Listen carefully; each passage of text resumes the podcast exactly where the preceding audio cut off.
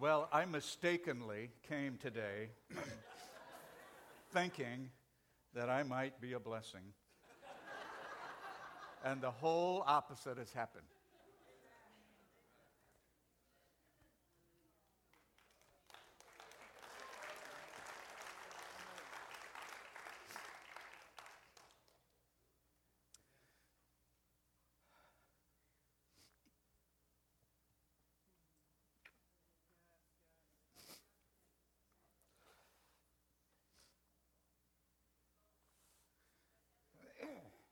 Hope this has not been taped.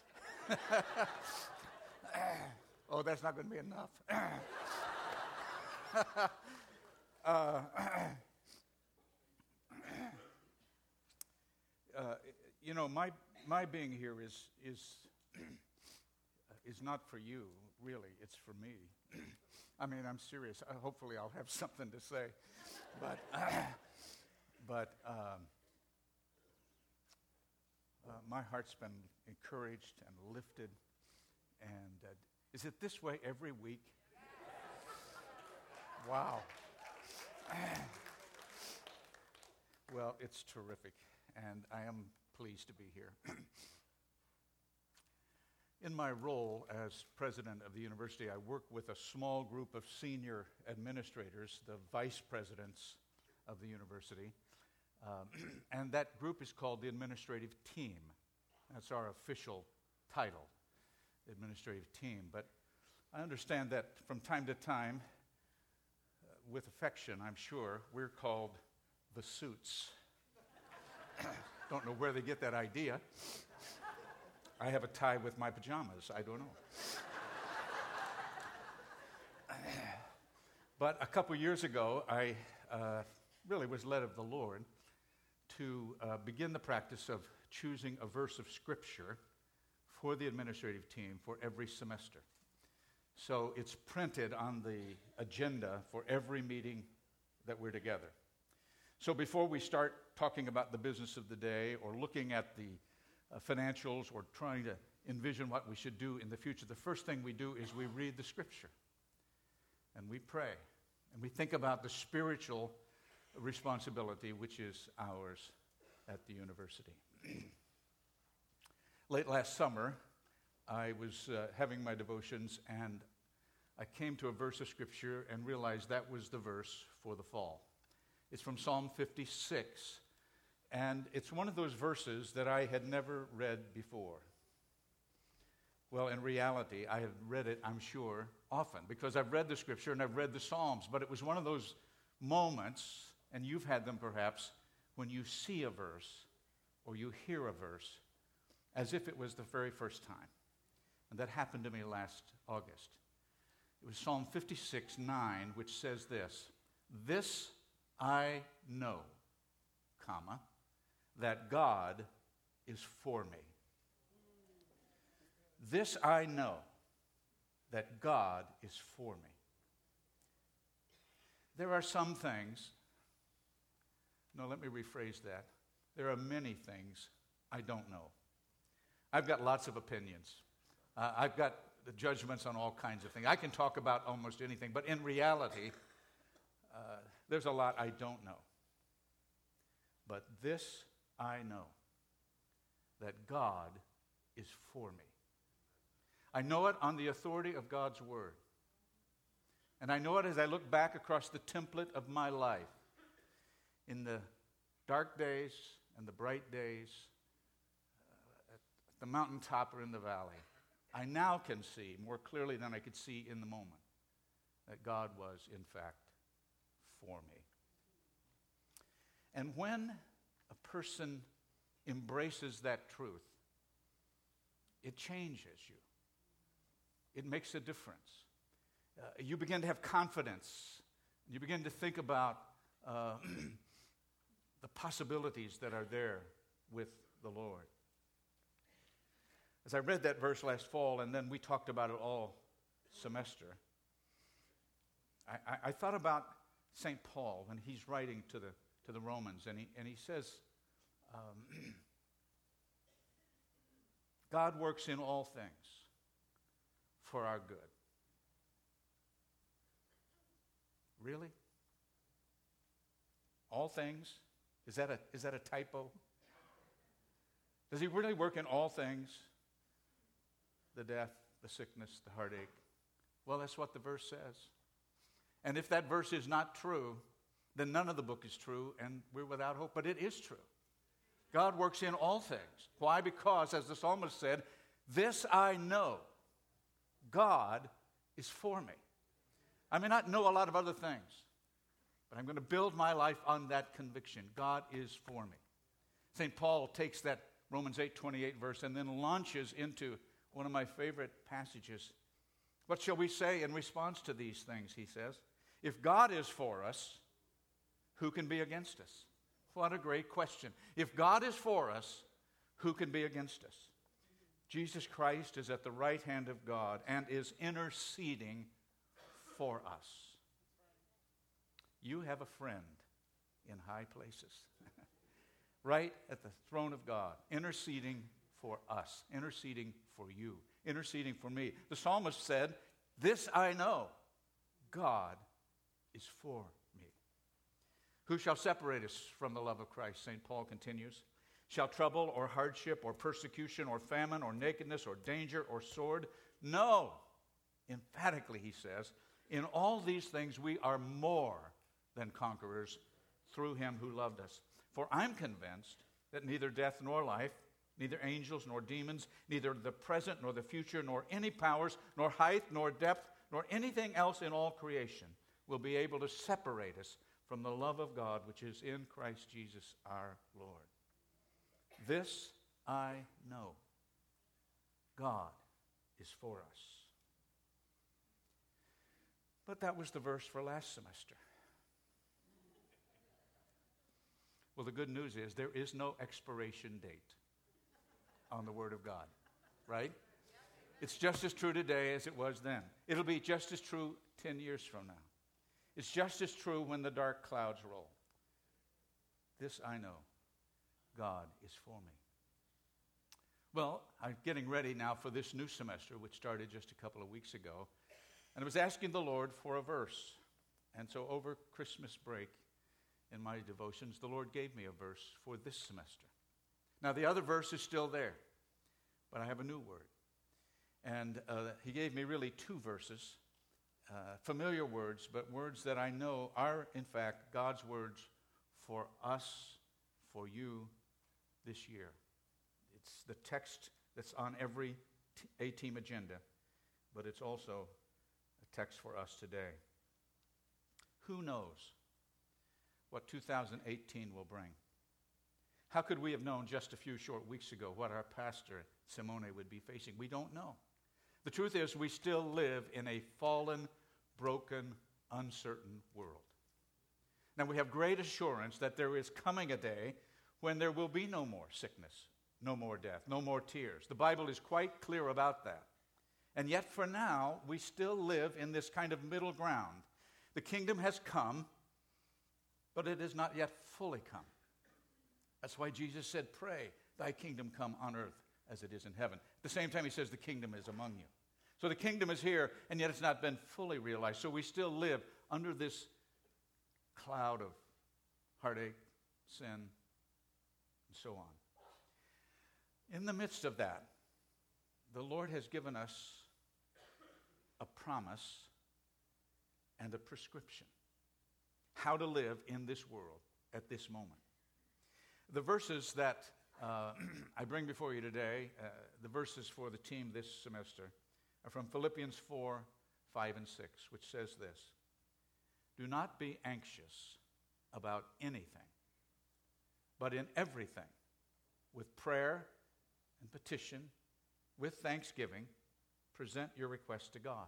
And the peace of God that transcends all understanding will guard your hearts and minds in Christ Jesus.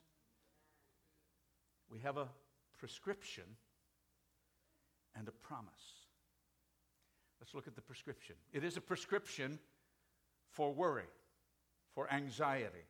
In the face of life's uncertainties, in the face of the, the heartache that's still woven into human experience, in the midst of difficulty, we might be overcome with anxiety, worry, stress, concern, apprehension, fear, dread, pressure. Left unchecked, those things erode our faith and our confidence, and they steal our joy. So as an antidote to that, Saint Paul gives us this prescription. You see, the truth is, worry never really empties tomorrow of what might happen. It only empties today of our joy and our confidence. Worry takes a small thing and makes it a big thing. In reality, no amount of regret can change the past. No amount of worry can change the future. Sorrow looks back. Worry looks around. But faith looks up. The Sermon on the Mount, Jesus said this to his disciples. He's just unfolding what life in the kingdom is going to be. He says this, "Do not worry about your life, what you will eat or drink, or your body, what you will wear. Is not life more important than food, and the body more important than clothes? Look at the birds of the air. Do they not, uh, they do not sow or reap or store away in barns, and yet your heavenly Father feeds them. Are you not much more valuable than they? Who of you, by worrying, can add a single hour to his or her life? And why do you worry about clothes? See how the lilies of the field grow? They do not labor or spin, yet I tell you that not even Solomon, in all of his splendor, was dressed like one of these. If that is how God clothes the grass of the field, which is here today and tomorrow is thrown into the fire, will he not much more clothe you, O ye of little faith," the Scripture says. So do not worry. What we shall eat, what we shall drink, what we shall wear. The pagans run after those things, and your heavenly Father knows that you need them. But seek first his kingdom and his righteousness, and all these things will be given to you as well." Early in his business career, James Cash Penney, who started J C Penney stores, made some unwise investments, got overextended in his commitments, and began to feel like life was caving in on him. And anxiety took root in his life, and he became consumed with worry, so much that he became ill, physically ill. After consulting a doctor, he was placed in the hospital, but his, his situation was not improving at all. One night, after several days in the hospital, they gave J C Penney a, um, a sedative to help him sleep. But it wore off about halfway through the night. He woke up in the darkness and was convinced he was going to die. So he grabbed a piece of paper and he wrote a farewell note to his family, folded it and left it beside the bed, and laid back waiting to die. He drifted off to sleep, and the next morning he woke surprised to still be alive. And as he was laying there, he began to hear voices singing from the hospital chapel, which was two doors down from his room. And as he listened, he heard those voices singing, "God will take care of you." And he writes in his story that in that moment, something happened. Something wonderful happened. God used that moment to in, inspire and instill a grain of faith in his life.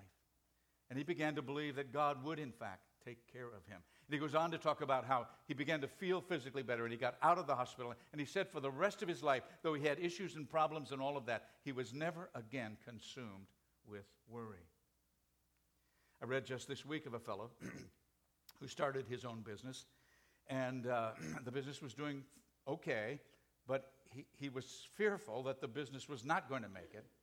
He, he was worried about what would happen to his family. He, he had anxiety about what people would think about him. And so he got an idea.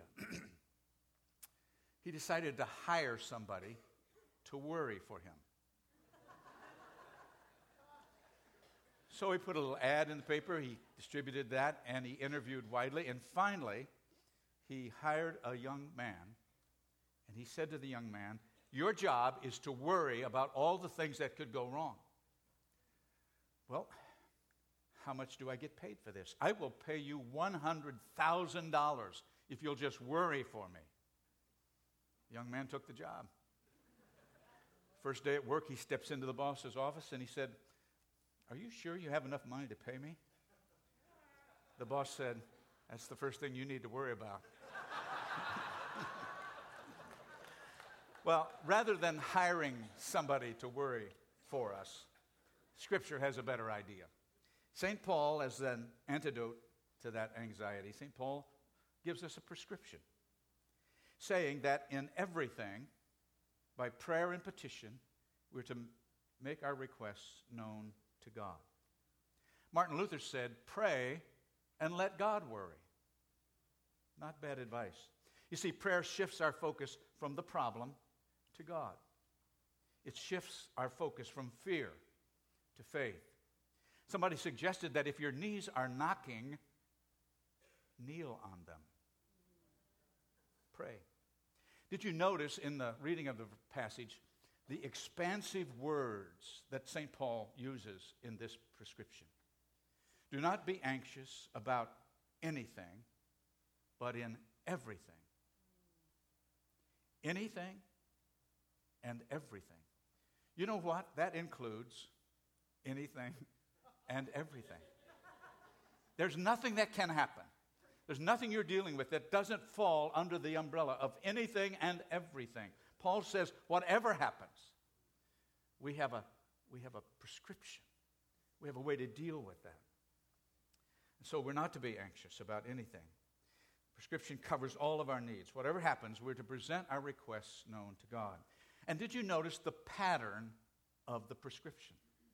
But do not be anxious about anything, but in everything, by prayer and petition, with thanksgiving, present your requests known to God. There is a formula there.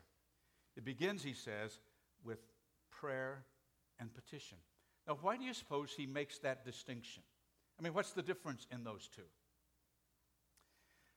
Petition, of course, is a specific request. It's an appeal. It's a plea. It's, it's an expression of our need. And prayer, on the other hand, is a broader concept. Prayer transcends just a list of needs. Prayer includes adoration, praise, thanksgiving. Our Father who art in heaven, hallowed be thy name. Thy kingdom come, thy will be done on earth as it is in heaven. That's how the prayer begins. Later we get to give us this day our daily bread. So you don't start with petition. You start with prayer. You start with adoration. You start by focusing first on God. I think that's the point that he's making here, that we start with that. And then he adds this third element, I guess, with thanksgiving. In talking to our Heavenly Father, we're to take note of our blessings as well as our needs. And sometimes just counting our blessings, just stepping back from the problem enough to see all that is good in our life has a way of helping us in that moment. But we also then express our thanks to God. And when we pray, we, we need to pray confidently, remembering three things. First of all, we need to remember the love of God. When you're praying, you're not standing before a judge. You don't have to make your case. You are really in the presence of your Heavenly Father who loves you. God loves you. And just as a child can take anything, great or small, to a parent, just so we can come to our Heavenly Father. When you pray, remember you are in a, re- a loving relationship with our Heavenly Father. Second, when we pray, we remember the wisdom of God. Even now, at my young age, I still sometimes have a tendency to start telling God what I think ought to happen. Uh, he's patient. Uh, or I start to describe to God some situation.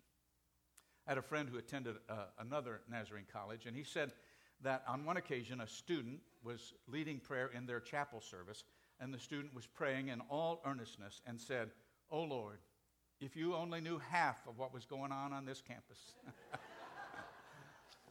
Well, the Lord knows, not half. The Lord knows everything. Uh, and in his wisdom, God knows how to respond. And so we can trust not just the love of God, but the wisdom of God. And the truth is, we now see through a glass dimly, right? I mean, some things we think, that's really the way it is. It's not really that way. We have to trust the wisdom of God in those moments. So when we pray, we pray to a loving God, a wise God. And the third thing we remember every time we pray is the power of God. God not only loves us and knows, God has the power to respond. In fact, just a few verses later, in this fourth chapter of Philippians, Saint Paul says, I can do all things through Christ who gives me strength. The power of God. In Ephesians, Paul writes that benedictory phrase, now unto him who is able to do more abundantly than all we can ask or think according to the power that works in us. So the problem is anxiety and worry. You can try to hire somebody to worry for you, but that's not going to work. There's a better way. The, the better way is through prayer and petition with thanksgiving. Present our requests to God confidently, knowing he's a loving God, a wise God, an all-powerful God. And when we do that, then there comes this promise. Promise is there in verse six. It is the promise of peace. Rather than a life filled with anxiety and dread, God gives us peace, calm, tranquility, serenity, stillness, harmony, hope, confidence, even in the midst of difficulty. Do you remember that following the death of Jesus, the disciples were very anxious, worried. They were frightened. They were confused.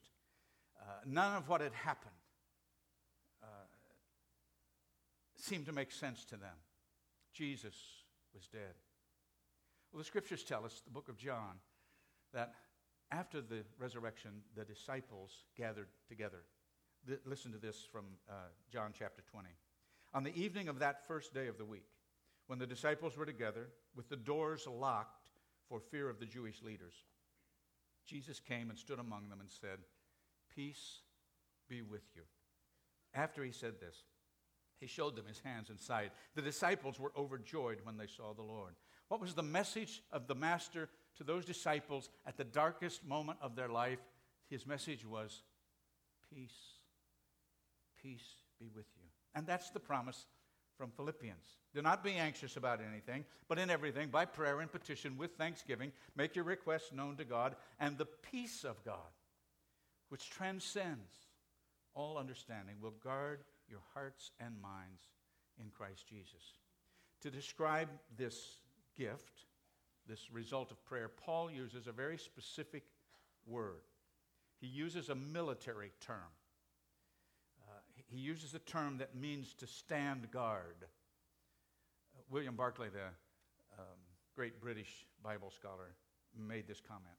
The result of believing prayer is that the peace of God will stand like a sentinel on guard upon your hearts and minds. What a promise. God is standing guard, watching over you.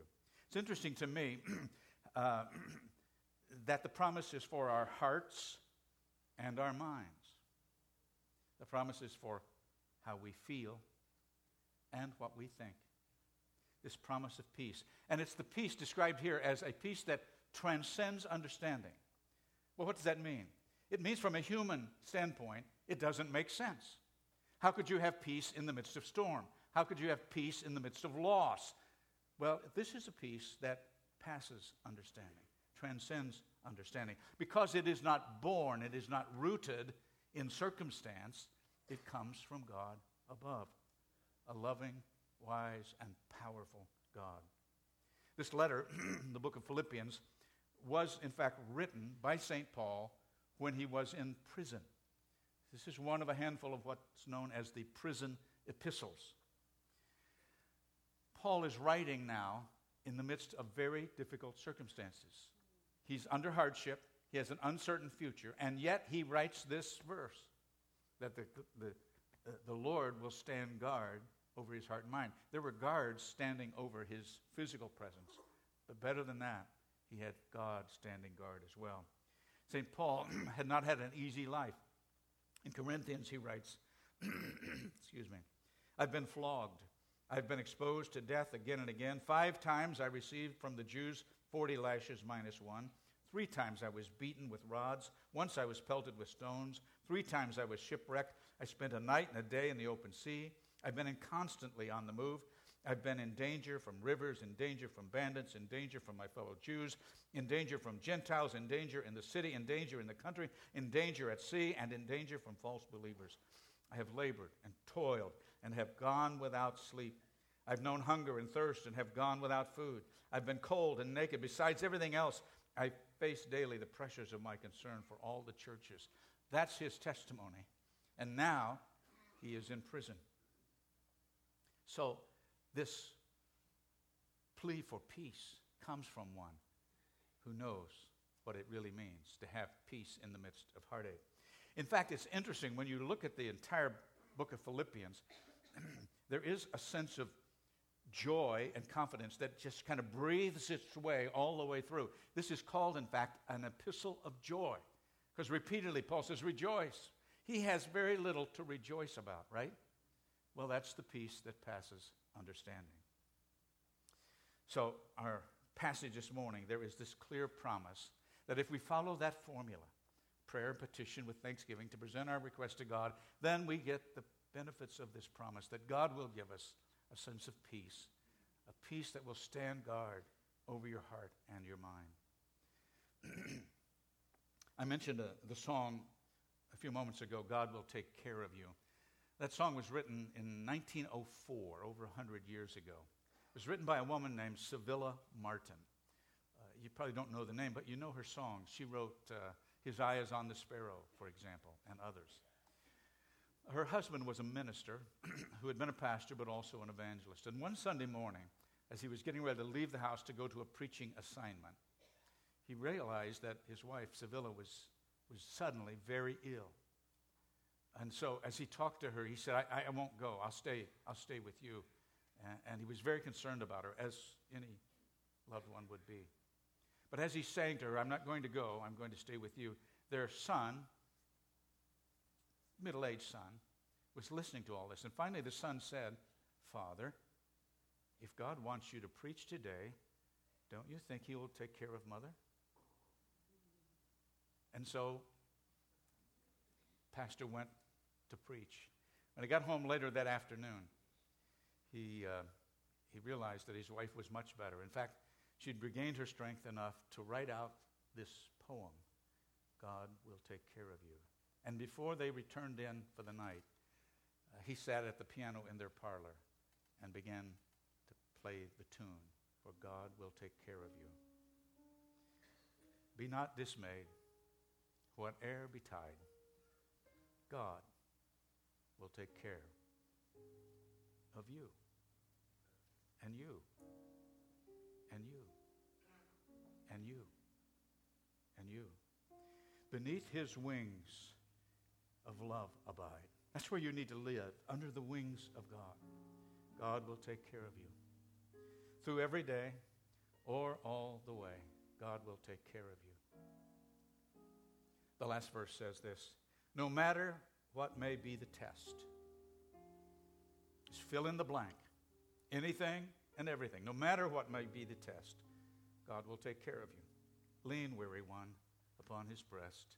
God will take care of you. The psalmist said, this I know, God is for me. And Saint Paul picks up on that conviction and says, don't be anxious about anything.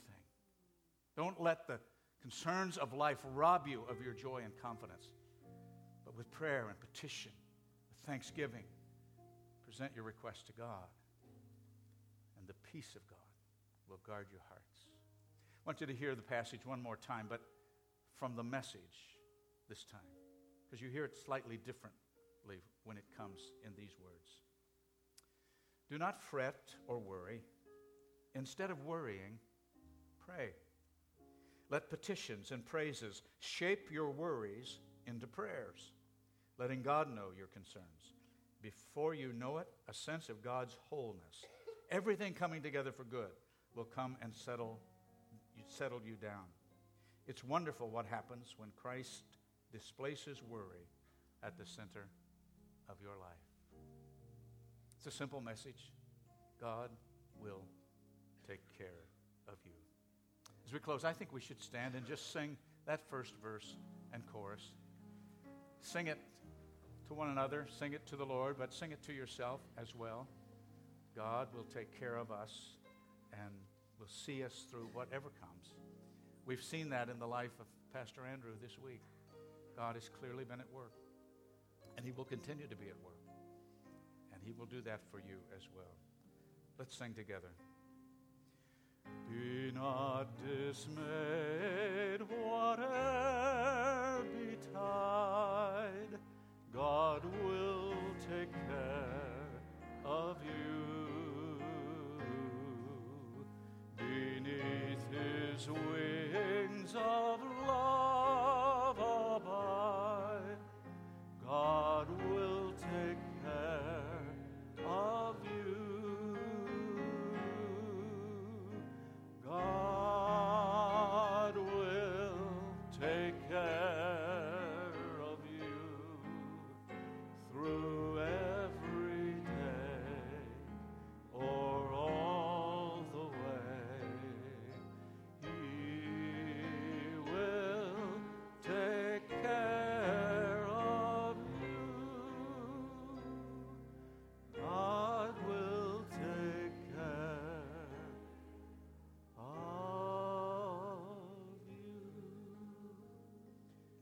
You write that verse at the front of your agenda every day.